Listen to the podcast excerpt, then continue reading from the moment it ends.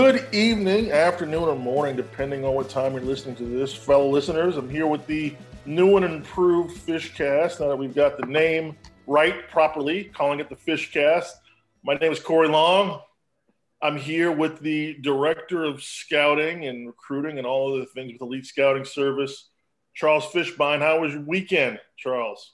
Yeah, very a lot of fun, man. Enjoyed uh, the weekend, and you know, I'm excited about this podcast. We bring in an old friend to kind of come in and co-host, and uh, you know, we don't get to, you know, well, I saw Demo a couple weeks ago, maybe a month ago, and uh, through contract tracing, we realized that uh, Demo, uh, you know, did a little damage while he was down here. You know.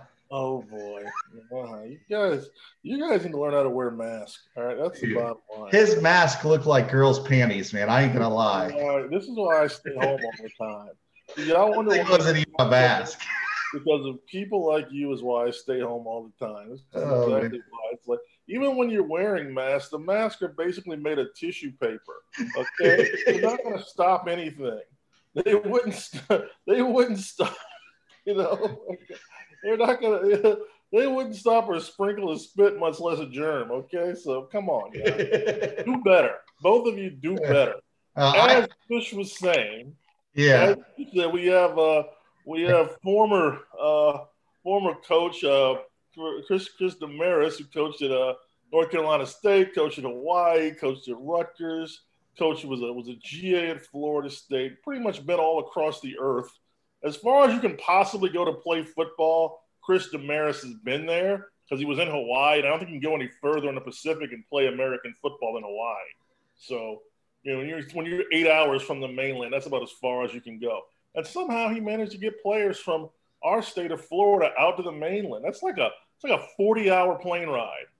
It literally everybody on the plane for 40 hours brothers that have probably never been brothers have probably never been outside of Broward County in their life. He convinced them to go on a plane for 40 hours. There's no doubt about it. Hey, listen. Dude ain't been, dude ain't been south of Plantation, and Coach Demo convinced him to go all the way out to Hawaii. Well, he can tell us how he did that one day, but I'm gonna let you take over things Shamir Fish because I'm just making fun of him now. Well, we, he basically would tell all the kids that it was like Miami, and you know when they got out there, they you know, there was palm trees and the weather was nice and, you know, the girls were good looking and they believed in it. They, yeah, they even told him it was better than, uh, you know, Miami. So, you know, Demo's a great salesman, man. He could sell ice to an Eskimo. And, you know, honestly, that's what made him such a great recruiter. And, uh, you know, you know, he sold me. We've been friends a long time, you know, so, you know, he sold me a long time ago, but uh, I'm excited to have him on. And this is probably, you know, hopefully becomes like a weekly thing until he gets uh, he's like oh man i don't want to do any more of these podcasts. But uh, he's going to be one of the new co-hosts uh, on the show. And uh, i really enjoy it man. We need another voice and who's better than uh, old demo? So how you doing demo? Hey i'm doing good. It's always been great to be on with like i said before with guys that are very knowledgeable about recruiting especially in florida which is a very hot spot but I enjoy, you know, chopping it up with you guys and talking about football and recruiting and different aspects of the of the game, and I really enjoy it. You know, Dima, the one thing, you know, this time of year we're starting a, you know, you have the, you know, teams going into, um, you know, workouts, and soon they're going to be doing spring football. But after spring football, one of the things you really enjoyed doing was coming down for spring football, and you you, you brought this up uh, before the show how much of an impact, you know, the, the NCAA decided to move uh, the dead period back to June 1st. What type of impact do you think this will have? You know, it's already had an impact on the 2021 class. Now you're going into another season, 2022 recruited class. What are coaches going to be able to do uh, without the spring evaluations two years in a row? What type of impact do you think it will have not only on the coaches but the seniors who graduate? Um, what will college football look like in the next couple of years? Your opinion on this? Well, I, will say this, Fish. It really has damaged the two senior classes, the one that just graduated and the one that's coming up, because I really enjoyed it. And really, my base of my work was done in the last two weeks of April, the whole month of May. You know, not only for the kids that were have already been signed to go back and see them, but also, you know, continue to compile that list of the younger kids that you watch in practice. So without that being done, and as you said, the NCAA came out and said we're moving the dead period to June 1st. Now that wipes away two years of recruiting for these uh, seniors in high school. So what's happening now is where are these college coaches turning to? The transfer portal. The transfer portal to college coaches now is becoming like NFL free agency. That's what it's becoming. And so who's it damaging? It's the damaging the kids coming out of high school. Because what the coaches are saying is it's easy to evaluate a kid that's already played college a game against other college kids than it is to evaluate a high school kid. Like, and I'm not talking about the five star kid that's a bona fide player everybody wants. I'm talking about a kid that's trying to earn a scholarship. It's really damaged and hurt him. But this transfer portal thing has got to be really looked at because, especially for the new programs, because they're taking they're taking anywhere between 10 to 15 kids off the transfer portal and trying to replace them on their staff. But I, I say it's not only it's not only the ones that they take off the transfer portal, but it's look look at the ones they put on the transfer portal. I spoke to coaches from other schools, uh, Corey and Fish, that say, "Hey man, thank God we got rid of this kid." And the other coach that that the kids going to school saying, "Oh my God, thank God we got this kid." So it's really, uh, you know, it's really becoming a damper, I think, particularly in high school recruiting. When you follow that up, you know, so many coaches, the first thing they always come in and you hear the same thing from every coach. We got to change the culture. We got to change the culture. The reason this team was losing, a lot of times you hear from coaches, oh, you know, that it's always, I've always learned that a lot of coaches like downplay a roster. And then when the roster does well, they're like, hey, well, you know what? We were the reason why they won. We coached them up, knowing darn well that the talent was already there. But, you know, what type of what does it do to a locker room where you know here you are you're a kid that you know came in as a freshman or a sophomore and now the this school brings in seniors and juniors that take your job. And you've been there for two years doing the off-season workouts and all of the things that they've asked and now you think it's your time. What what, what do you think it will start to do to, to these locker rooms you know in the future? Well a lot of times these coaches come in to take over a new program. Why? Because it has failed. Very rarely does the coach come in to take over a program as somebody successful left to another program. It does happen, but most likely it's becoming because a place has failed. So that guy's going to come in, he's going to change everything around, change the staff, change everything around. And then lo and behold, now with this transfer portal, he could wipe half the team out and say, 25 kids, jump on the transfer portal and get out of here because I'm replacing you guys with my players. Although they won't say that, but behind closed doors, that's exactly what's happening. That's why I say, look at the people they've put on the transfer portal, not, not only about the people they've taken off the transfer portal and added addition to their teams. So they don't forget, these guys are getting paid four, five, six million dollars a year. They and, and, and, and their fan base wants success now. They don't want to wait four or five years from now. That's why this transfer portal is really helping these guys that come over and take over new programs to completely revamp their, their roster and, and, and bring them with kids that see, I have no problem when a kid goes to school for three years, graduates, and then he becomes a graduate transfer. I, I, I really believe in that. But this transfer portal where a guy goes to a school for a year or two and realizes, ah, I made a mistake. I'm not going to play here. I don't like this coach. I don't like this place. I want to get out of here and then he goes to another school that maybe recruited him and didn't get him when he, when he came out. So it's really becoming something. But I think in the long run, it's going to hurt because it's going to be a turnover every two years. Every year is going to be a turnover. Instead of taking this high school kid that you developed for four years and make him into a player, you're going to be this like NFL free agency. So, are I mean, in your in your in your estimation, are we looking at potential transfer portal regulation? Maybe we're going to regulate how many players off the portal teams can take. We're going to regulate how kids get on the portal, figuring that, you know, obviously if there's a coaching change, you might have a little bit of leniency there. But in other cases, you know, it just feels like, you know, I, I understood why the NCAA did it. I don't think it's a bad idea on the surface, but, you know, as you see right now, it just it leads to a lot of things. And I, you know, you know, I really feel for I feel for you know I tend to feel for like the mid majors, you know, especially the mid major. If you like, you know, you happen to jump on a kid that you know is an NFL kid that might have been a little under recruited. Say, like, say for instance, would Buffalo have a shot at holding on to Khalil Mack for three years now? I mean, he could go dominate the Mack for a year. You know, decide after four games next year to redshirt, just hit the portal and go to Miami or go to Alabama or wherever. It just feels like there's going to be no reward for you know these these mid-major schools finding talent and developing them. Well, I always thought this is a saying: abuse leads to restrictions. And I think when they first put this out, they all thought it was a great idea. But now I think it's being abused, especially by some of these coaches that just come over and take over a program, wipe off half their roster, and bring in kids off the transfer portal. Oh, because they're recruiting the transfer portal like they should be recruiting high school seniors. That's what they do. But you're exactly right. Some of these smaller schools will be farm systems for the bigger programs. They'll take a kid in that probably wasn't ready coming out of senior year in high school. He gets into a program, he develops for a year or two, he becomes a player, and then he wants to jump to a Power Five school. That's where I think there's got to be some restrictions that are going to come out soon with the transfer portal. Just like, for instance, this year, you know, the NCAA said, okay, because of the COVID, we're going to do away with SAT, ACT. We're not going to do the 16 core. We're going to do the 10 core.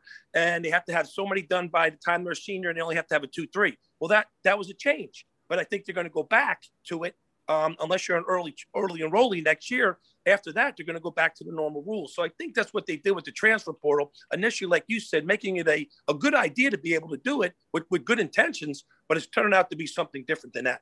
Yeah, you know, Corey and I have had this, you know, we discussed it. My biggest issue is what happens if there's a Josh Allen at a Wyoming, Khalil Mack? You had Eric Fisher, who was the first pick over all of the draft from Central Michigan.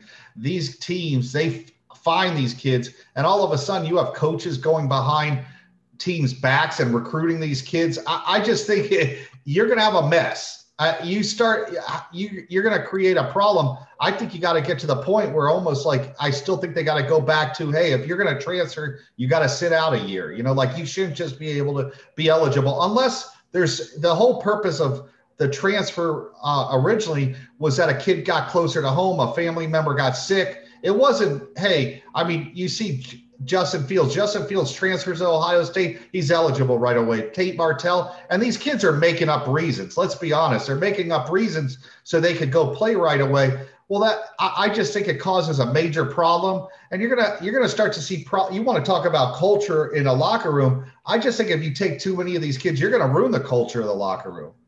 It's NFL free agency. I don't mind NFL free agency when the guys are making a million dollars a year. You're trying to build your team that way. But we're talking the livelihood of, of juniors and seniors in high school that are working their rear ends off to try to earn scholarships to go to school. And they're being looked over by the transfer portal because it's a quick fix. It's, a, it's, a, it's an easy way to fix your program. Instead of building your program up over time, you're going to have to keep building it up. But the key to it is I enjoyed as a coach going out in the month of April and May recruiting and really evaluating these kids and find out not only athletically how good they are and academically, but how they are as a person, how they fit into your program. I enjoyed that part of it, getting to know the young man, getting to know his family. Okay. And I, as many times as you're allowed out is, is, is what I did. The last two years, it's been done away with. So now I know why they're using the transfer portal the way they are. But like you said, I think it's going to be reverse effect it's going to cause a rift in the locker room after a while. Where's he coming from? Where, how come he ahead of me? I was ahead of him. Instead of letting kids come in and earn their way through the program, kids are coming in off the transfer portal thinking they should be playing right away. And maybe they should be. But the, the, the thing I liked is when, okay, you have to go to the school and graduate. After you've gone there three years and you graduated, then you could do what Russell Wilson did, be a graduate transfer, or, or the guy that went to Oklahoma uh, from um, from Alabama. Th- those guys, I, they, they went there, they, they they served their time, so to speak. They graduated, and now they can say, okay, I want to go take my thing as a graduate transfer somewhere else. That's what I truly believe in because I think you're getting a better player. Yeah, I just I'm not into it. I, I just think personally, like I said, a lot of these kids, you go look. I think the numbers they said. I think we looked it up. Out of like 17 or 1800 kids that have gone into the transfer portal, I think only 250 have actually signed with the new school. So it, it just tell one. I think it creates something you're telling kids, hey, listen, if it's not working out after a year, let's quit. That's not part of football. That's not something, you know, you learn from Coach Bowden. It's not what uh, a lot of the great coaches, whether it's Beamer, whether it's a lot of the great coaches, uh, Tom Osborne, they didn't teach that. Hey, listen, when it's tough, let's let's just bail out. And that's they've given these kids a reason to just bail out that the first sign of hey we're not going to play as a freshman and the reality is most kids shouldn't play as freshmen they just shouldn't not just the players though. Let's not sit around here and make this a players issue. Coaches are coaches are getting bailed out of recruiting mistakes as well by doing this. They're doing it got it. they're just as they're just as culpable as players are if not more because they're basically saying after a year you know what? This i don't feel like developing this kid. This kid's yep. not exactly what i thought he would be. I don't really, you know, maybe all he can do is help us on special teams, you know, get him on the portal, get rid of him. See, Well, it, used, it used to be tough to tell a kid, hey, listen, you got to leave. There was a process to it. Now the portal gives them, hey, an excuse. All they have to do is put the kid fourth on the depth chart. The kid's like looking at that depth chart every day. The coach doesn't have to say anything. You know, put them behind two walk ons. The kid's going to realize, oh, man, I'm never going to see the field. Oh, I'm in the portal. Corey's 100% right. It starts with the coaches. It starts with the coaches saying, okay, we made a mistake in recruiting. Get rid of this kid. What? Can you imagine if the kids say, "I'm good enough. I don't want to play for you anymore. I'm getting, I'm going somewhere else." That's what's happening. Yeah. You know, and and and but he's right. It's up to the coaches. And I say it's not just what the coaches are taking off the portal. Look at the amount of players they're putting on the portal because they made mistakes, or they're blaming it on the previous staff. They made mistakes. So we're wiping out our roster. We're getting rid of all these kids. What about family? What about love? What about all this stuff these guys preach? You know what I'm saying? Where is that stuff? It's only when it's convenient for you to love a kid. What if it's that? What if it's your kid? You're telling them going to transport. Well, we've researched this kid. He's bad academically. He's a bad person. He's not following our rules. He's not showing up the weight room. They're just making stuff up so they can throw a kid on the portal. It's ridiculous. Team, I want to ask you a question. You've been on multiple staffs, whether it's at FSU, NC State, Rutgers. You know how? I know there's guys that develop. Andre Wadsworth was one of those guys that he was like 215 pounds and he became a different player after a couple years. How quickly do you realize that a kid's a mistake? Like when, how long after they're on campus do you realize you watch them practice and say, oh man, we may have made a mistake here. And that kid, you kind of shun away from him because you know he can't play. And coaches kind of, you know, it's just, it's human nature. You know, it's like, all right, you, you know, that's just what some people do. What do you, what do you think about that? I think you know instantly. And that's just the way I am as a coach. I used to be able to de- develop kids. And what's happening now is that when they've made a mistake on a kid because they want to impress the head coach and recruit just kids so they can impress the head coach, and head coach is saying, Yeah, we'll take this kid. And then he turns out to be a flop. Well, I tell kids this make sure you research that university, research that position coach, because that position coach to me is the most important person to develop that young man, not the head coach, not anybody else besides the strength coach. And I think you have a little segment on that later. But your position coach that you go to that school for, that you commit and you go there, you better make sure you research that guy. How long is he going to be there? Is he good at developing players? Can he relate to me? So when you go on recruiting trips to the schools and the, guy recruiting you isn't your position coach, you better search that guy out and make sure you know who he is. Who was the best strength coach you ever found yourself working around, whether it was as a player, whether was a GA, as a coach, who was the strength coach that all you looked at it really stuck out to you as a guy that, you know, made a difference and really, you know, helped put a better team out on the field? Well, that's a great question, you know, because I've been around some pretty good ones. But they definitely, and, and it's hard to answer that question, Corey. I'm, you asked me, and I'm kind of, I kind of thrown back a little bit because it's hard to answer that question. I've been around some good ones. But what you have to understand about strength coaches, they're an extension of the head coach. And they're an extension, just like I talked about the position coach. Better you better make sure if you're playing linebacker, secondary, whatever, that position coach is pretty good. You better make sure when you go to that school, that strength coach is too, because now it encompasses everything: speed, strength, nutrition, stretching ability, leadership. That's where all these kids learn all that stuff down in the weight room, you know, in the off-season program. Because as they say, the strength coach spends just as much, if not more, time than the players than the regular coaches do. So to me, it's a very vital hire for you. A lot of guys say it's the next hire, the first hire I do, et cetera, et cetera. But I also see guys make mistakes on those guys too, and it costs them. You know, sometimes they become too motherly with these kids. Sometimes, they, you know, you need to be there for them and give them a hug, but you also need to develop them down in the weight room, especially. And part of it is discipline and getting after them. So that guy's got to be a good leader amongst all the other things that I've talked about. Yeah, you know, there's some great, you know, strength coaches out there. One that gets a lot of recognition is, you know, Tommy Moffitt. He coached at uh, Tennessee back, I think, when they won the title with Tee Martin and them. Then he goes to Miami, uh, went, you know, helps build that program with Butch Davis.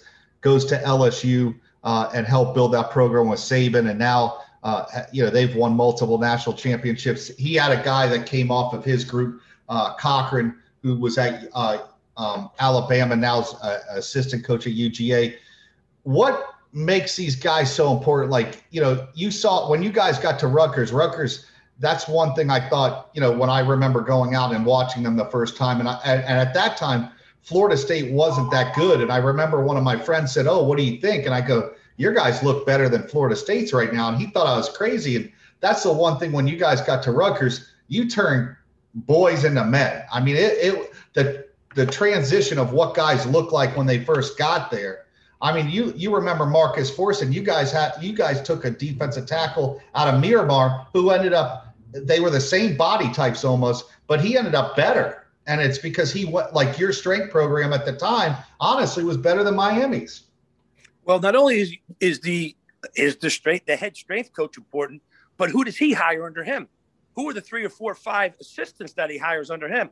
Are they just as good? They work just as hard? Do they have a credibility, et cetera, et cetera? Because they they they the head strength coach can't coach all 80 kids at once. So he has to break them down into other assistants that's in that room. So they have to be just as viable as him.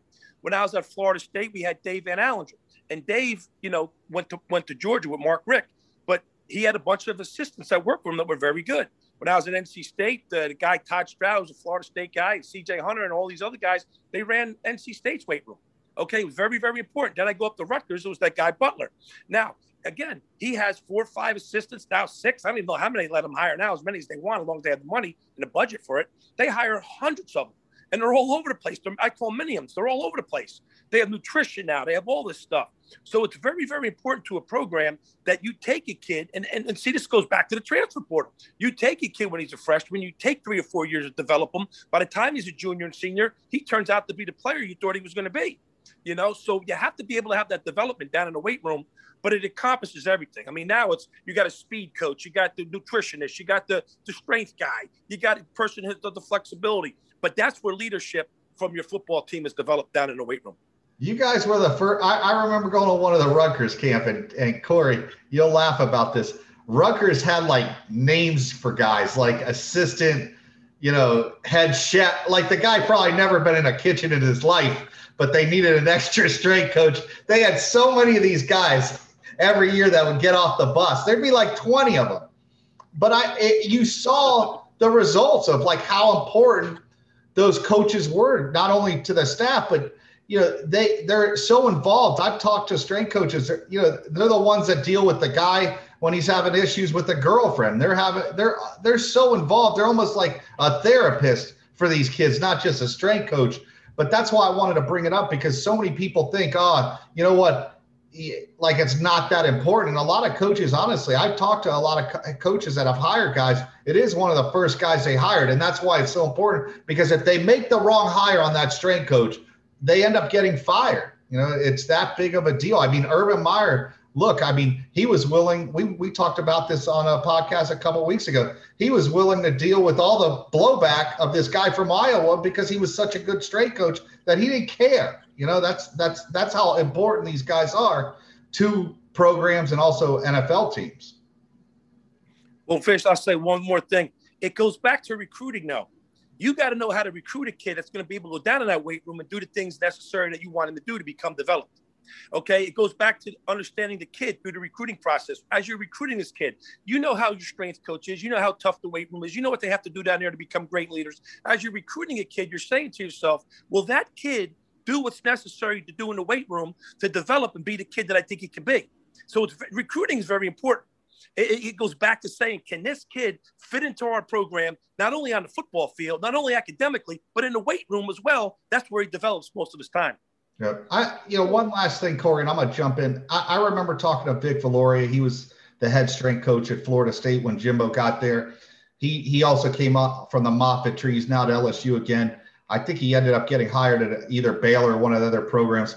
You know, I remember talking to him, and Corey will remember this kid. There was a kid, Toshman Stevens, that Jimbo took a flyer on early. I think he was like six five, six six, like 210. And I remember. Uh, really, bro. What? He was he was he was recruiting 210. He was about a buck 95. Right. But I, I just remember talking to Vic, and he's like, you know, the one thing he told Jimbo was, listen, I could get weight on that kid, but by the time I get weight on him, it's going to be three, four years down the road.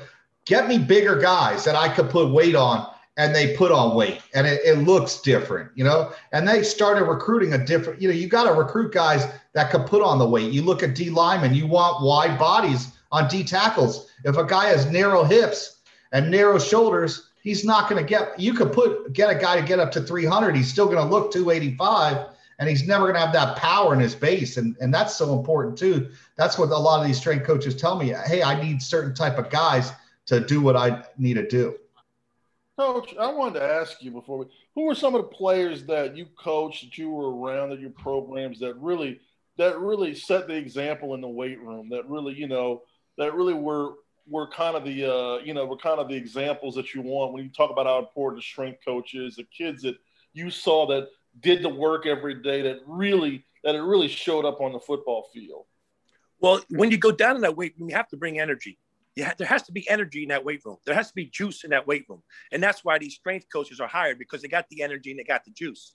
And then when you talk about kids that you've been around, the kid there are weight room kids. Okay, there are kids that go in the weight room and just dominate the weight room. But it doesn't yeah. necessarily mean they're going to be great players on the field.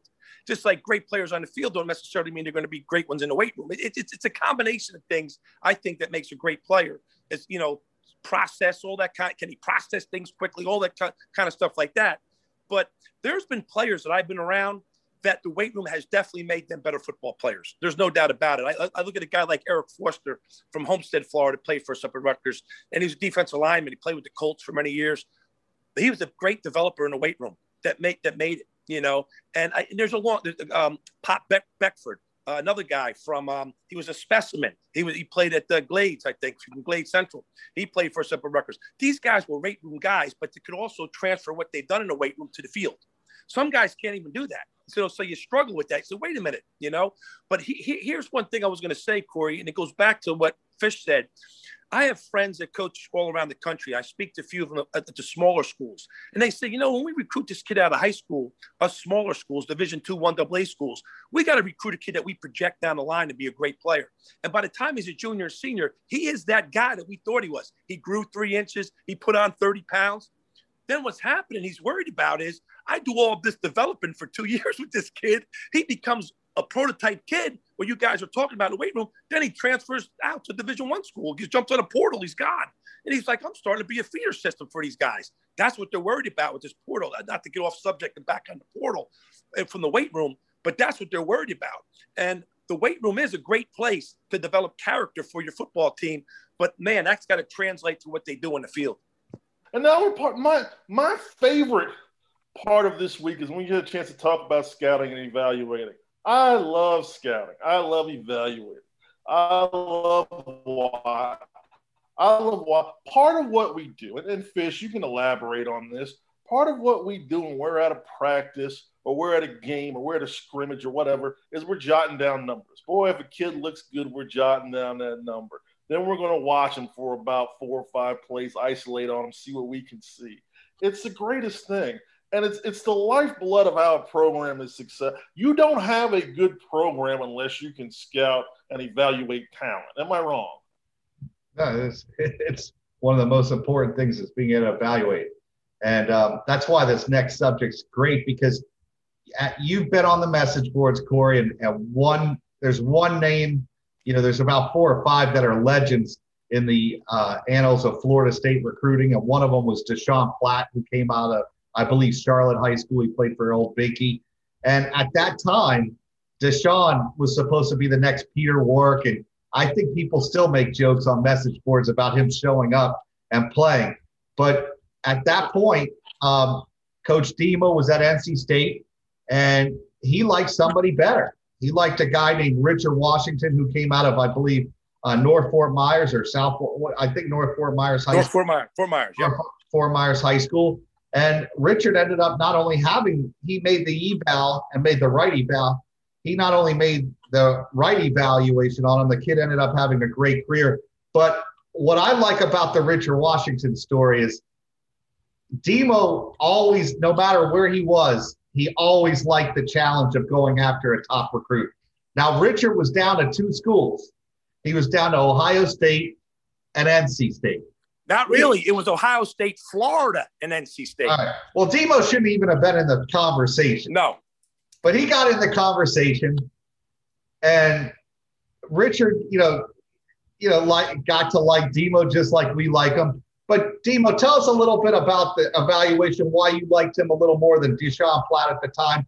But tell us like how that process happened, what happened with you guys in Ohio State at Richard's house, give the fans a little bit of the recruiting backstory of the days of recruiting Richard Washington.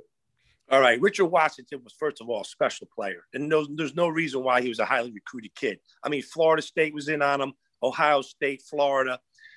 They were close enough between Fort Myers and where in Charlotte, where um, where Deshaun went to, that I was going back and forth and back and forth and back and forth, evaluating the heck out of him, watching him in practice, taking notes, checking him out as a kid. What what what what drove this kid? What made him great? What what, what was going to push this kid to to the next level? Who, who, who was better, this guy or that guy? Then I would bring down the head coach at the time, Chuck Amato. We went back and forth, and and we both sit down and said, this is the guy we got to go after, Richard Washington. Let's get him.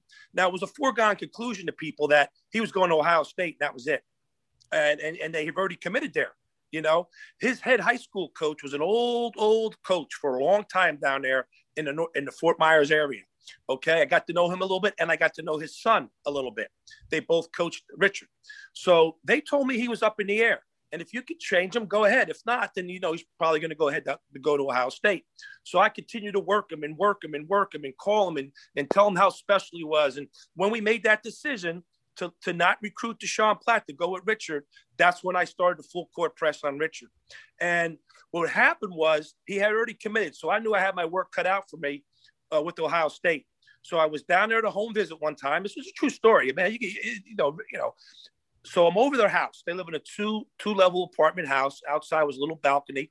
I went into the, I went into the house. I met Richard and his mom. We sat down and we were talking lo and behold, I was supposed to be there for a half. I was there for hours. You know, I just didn't leave. You know, and there's a knock at the door, and it's Ohio State coaches. They're all they're all out there knocking. Like three of them, they're in their ties and all that. They're knocking at the door, and Mrs. Washington said, "I ain't opening that door." Richard said, "I'm not going to answer that door." So there they are out there. They're knocking away.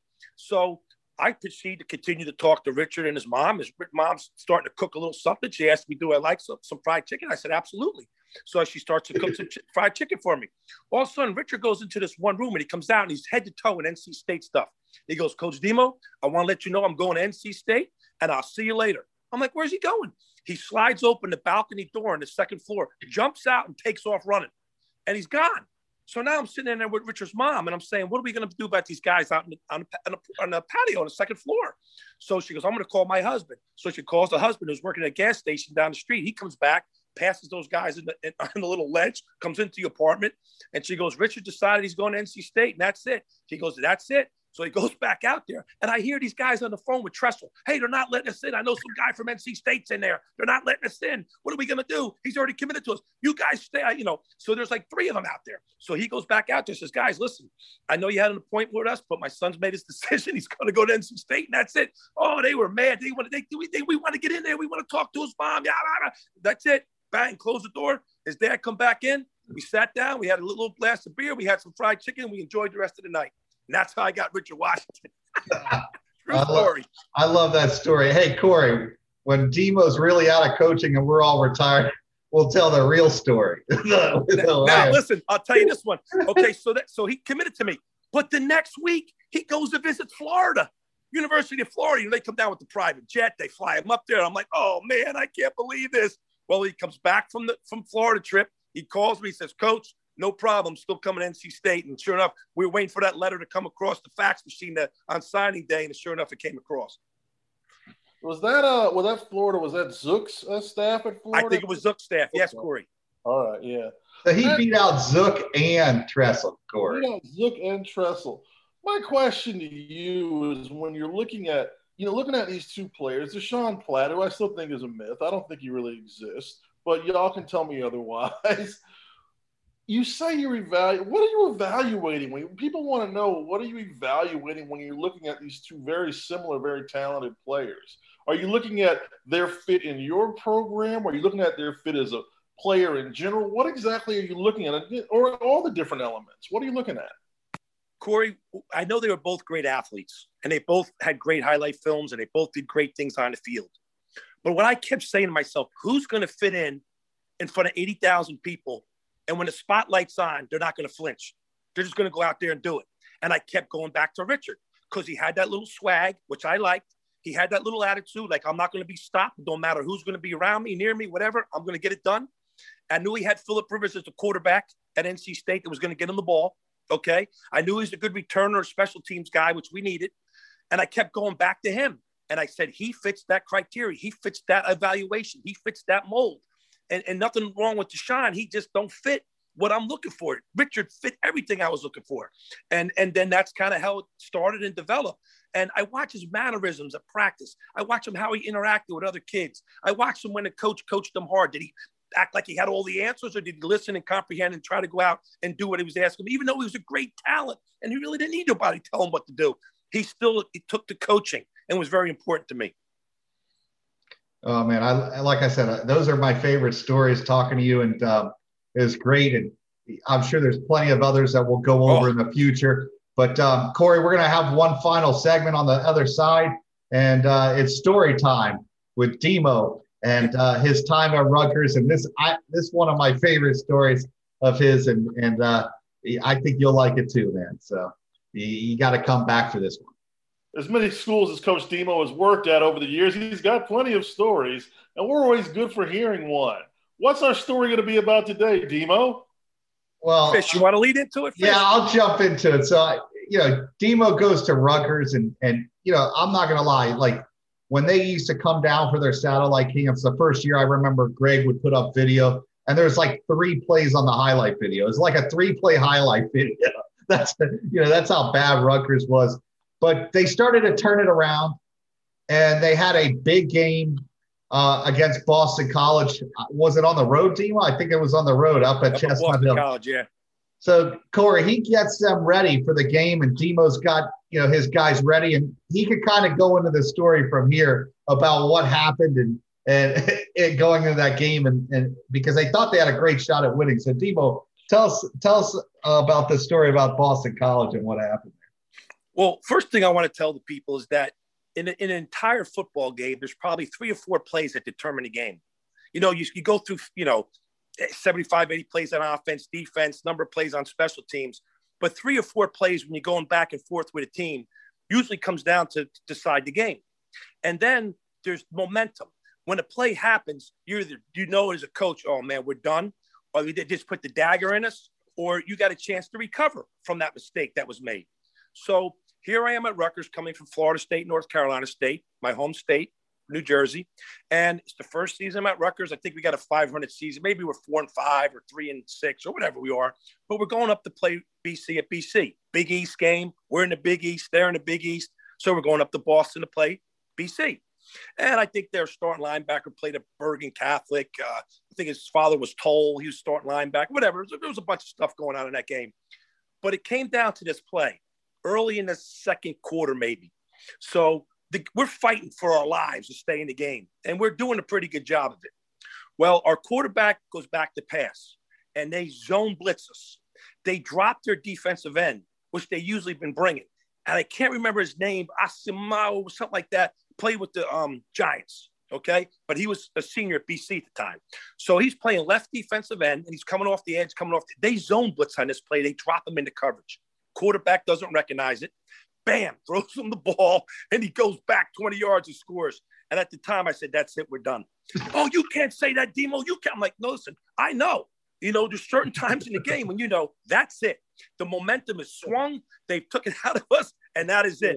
And I don't want to get embarrassing who the quarterback was or this guy that or whatever. But the bottom line is that's just how it goes. And there's certain plays within the game that you know as a coach, that's it. You don't say that outwardly sometimes. You might just say it inwardly, even though your kids are fighting. You teach them to fight to the end of the game and all that great stuff and all that good stuff. But three or four plays determine it. There's a, usually a dagger or two in the game. Can your kids recover from it? And you got to know that as a coach. And at that point, I said, oh boy, you know, we're kind of in trouble. But here's the thing about recruiting, and, and I'll finish with this.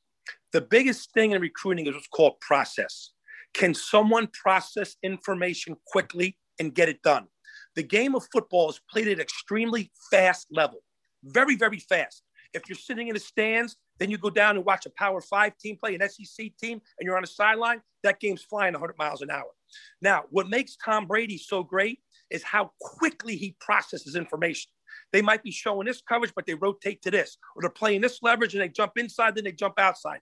He can process it so quickly and get the ball where it's supposed to be That's what makes a great player. And the same thing as a defensive player when he's playing leverage, inside leverage. Out. I'm going to show him pre-snap inside. I'm going to jump to outside.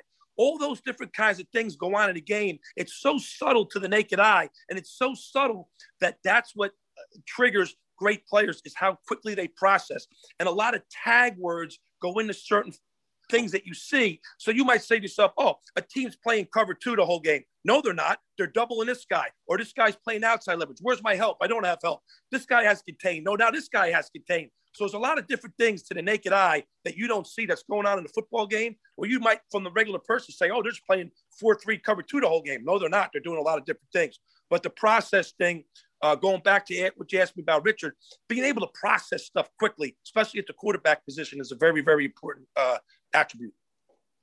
Well, Demo, this was a great uh, intro to uh, what we're going to bring in the future. We actually uh, dropped out a segment uh, that I want to talk about on our next show. We're going to have Coach Talk, and you're going to go into uh, some of the different coverages and stuff that you've taught and why some coverages work at some schools and maybe not at others. That's something I think the fans will definitely be interested in. But you know, we're glad to have you on and look forward to having you back. Uh, you know, next week and um, I think this is going to be a, a, a, great relationship uh, on on the fish cast. And uh, what do you think, Corey? I love it. You know, I could spend hours talking to Coach Demo. I have spent hours talking to Coach Demo. I get to spend more hours talking to Coach Demo. So not a bad thing at all for me. And you know, Charles, I'll always hang out with you. And God knows, here's the thing that people don't know. Once you stop hitting record. That's when all the fun really starts. That's when you can start about real stuff. Uh, listen, if I ever put like uh, stuff out there that uh, I've edited, I think the people would enjoy that a lot more. But I'm trying to, you know, we can't do that. We can't do it. But I, I had a great time today, and, and like I said, look forward to this uh, new uh, setup that we have here. And um, for those that want to you know, follow us. You can follow us on, uh, you know, Apple Podcast, Spotify. We're on SoundCloud. We're on every single platform that you can have, and uh, it's gone great in a very relatively short time. And uh, Demo, look forward to talking to you next week. And also, Corey, same to you, man. I'm out. Corey and Fish, thank you. Take it easy.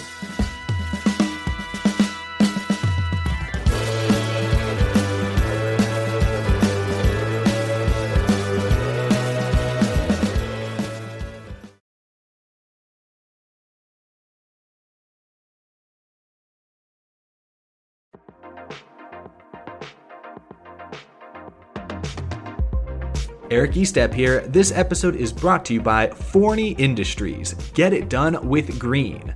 Forney offers a full line of welding and plasma cutting machines, metalworking accessories, and more. For do it yourselfers all the way to professional metalworkers, Forney has everything you need for your next project. Shop Forney's top of the line products at forneyind.com. That's Forney, F O R N E Y, ind, I N D.com, or at an authorized Forney dealer near you.